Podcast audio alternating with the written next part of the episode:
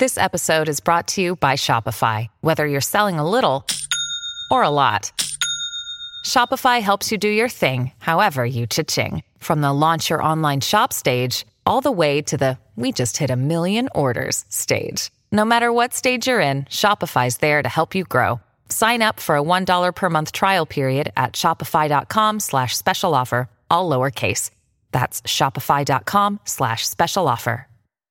Cosa succede dal punto di vista biochimico nel nostro cervello quando ci innamoriamo? Cioè, perché quando vediamo quella persona proviamo dei sentimenti così forti? Oggi ragazzi, in occasione di San Valentino, analizziamo l'amore da un punto di vista scientifico, quindi un po' più razionale e tecnico, e scopriamo quali sono le molecole responsabili di una delle sensazioni più complesse che possiamo provare, l'amore.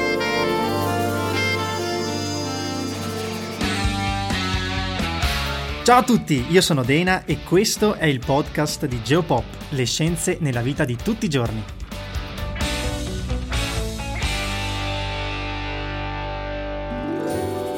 Quando ci innamoriamo non c'è niente da fare, sentiamo qualcosa di fortissimo. Non è una semplice emozione, anzi si tratta di un processo molto complesso che attiva varie parti del cervello e tutte queste aree lavorano insieme per farci provare un momento davvero assurdo, forse uno dei momenti più belli della nostra vita? Può essere. Fatto sta che teorici e scienziati hanno scoperto che l'innamoramento innesca nel cervello il rilascio di diverse sostanze chimiche, che a loro volta provocano determinate reazioni fisiche. Per esempio, quando si incontra la persona che ci piace, la nostra crush, è probabile che comincino a sudarci le mani, che si dicano cose che magari non si sarebbero mai volute dire, ma soprattutto che il nostro cuore cominci a battere più velocemente, più forte. Ecco, tutti questi comportamenti sono causati proprio da specifiche sostanze chimiche e ogni fase dell'amore è collegata ad un particolare mix di queste sostanze chimiche. Quindi adesso vediamo quali sono le tre fasi dell'amore, teorizzate dalla dottoressa Helen Fisher, e quali molecole sono coinvolte.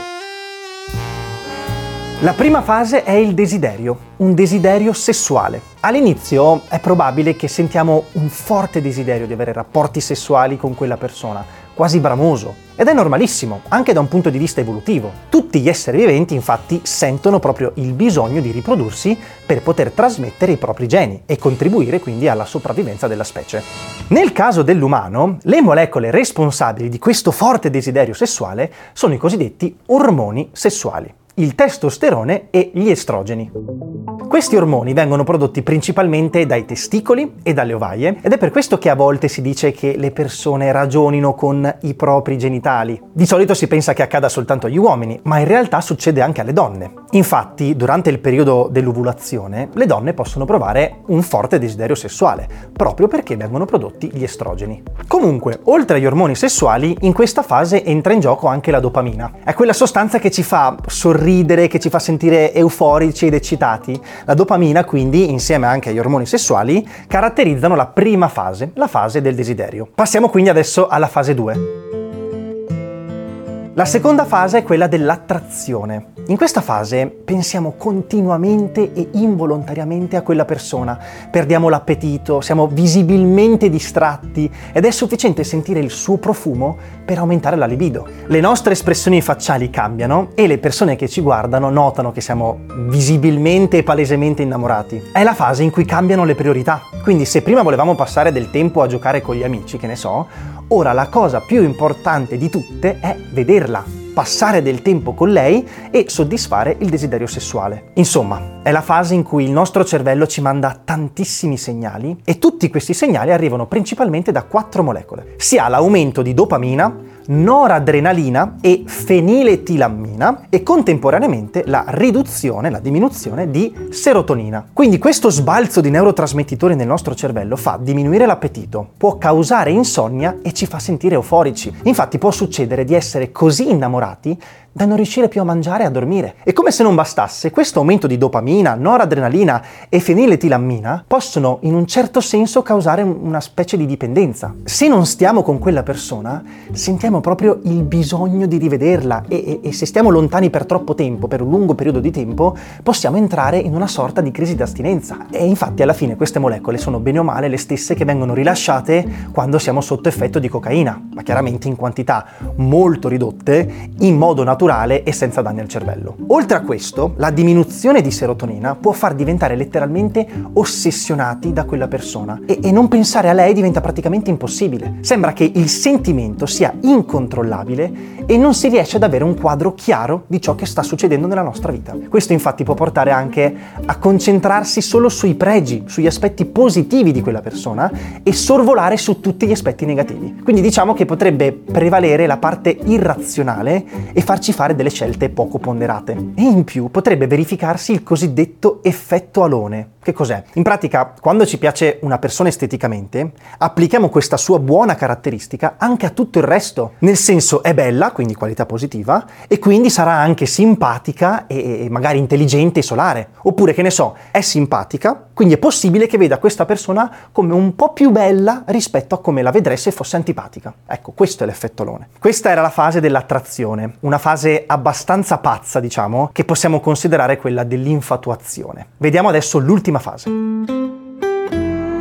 La terza fase è quella del legame, chiamata anche fase dell'attaccamento. Durante questa fase, le molecole responsabili dell'euforia, dell'eccitazione e delle farfalle nello stomaco iniziano a diminuire e di conseguenza l'attrazione si riduce un po', diminuisce il desiderio sessuale e torna l'appetito. Contemporaneamente il nostro cervello comincia a produrre l'ossitocina, il cosiddetto ormone delle coccole. Si sentirà quindi il desiderio di dormire insieme, di prendersi cura l'uno dell'altro e di proteggersi esattamente come avviene tra genitore e figlio. Questa molecola, l'ossitocina, quindi è la sostanza responsabile di una fase dell'amore in cui i partner desiderano legarsi, di impegnarsi in una relazione duratura e che fa provare una sensazione di benessere e rilassamento. L'effetto è molto simile a quello degli oppiacei, come ad esempio l'eroina, ma ovviamente sempre molto meno potente. Insomma, in questa fase si è passati da un amore più pazzo, euforico e in un certo senso irrazionale, ad un amore più maturo, dove si cerca un legame più profondo profondo e duraturo. Ecco, abbiamo visto quindi che l'amore in sé non è una semplice emozione che arriva dal cuore, ma piuttosto è un sentimento molto complesso che implica il rilascio di sostanze chimiche da parte del nostro cervello. Ecco quindi che le famose espressioni come c'è chimica tra noi, oppure ho le farfalle nello stomaco, o anche l'amore rende ciechi, non sono semplici modi di dire cioè hanno proprio un fondamento scientifico reale che spiega i comportamenti insoliti dell'innamoramento. Specifichiamo comunque che questa suddivisione in tre fasi arriva da un modello teorizzato dalla dottoressa Ellen Fisher. Ci sono tante altre teorie su come evolvono i sentimenti tipici dell'innamoramento, quindi è normale che magari eh, non tutti ci ritroviamo con questa descrizione. Infatti dipende tantissimo da persona a persona, dalla storia, dagli aspetti psicologici. Ecco, noi oggi abbiamo voluto eh, descrivervi gli aspetti scientifici quindi la chimica che ci sta dietro secondo il modello di Fisher, che potrebbe rappresentare bene l'innamoramento. Hey, it's Kaylee Cuoco for Priceline. Ready to go to your happy place for a happy price? Well, why didn't you say so? Just download the Priceline app right now and save up to 60% on hotels. So, whether it's Cousin Kevin's Kazoo concert in Kansas City, go Kevin, or Becky's Bachelorette Bash in Bermuda, you never have to miss a trip ever again. So, download the Priceline app today. Your savings are waiting Go to your happy place for a happy price. Go to your happy price, Priceline. Grazie mille per averci ascoltato, vi diamo appuntamento sempre qui sul podcast di Geopop, le scienze nella vita di tutti i giorni.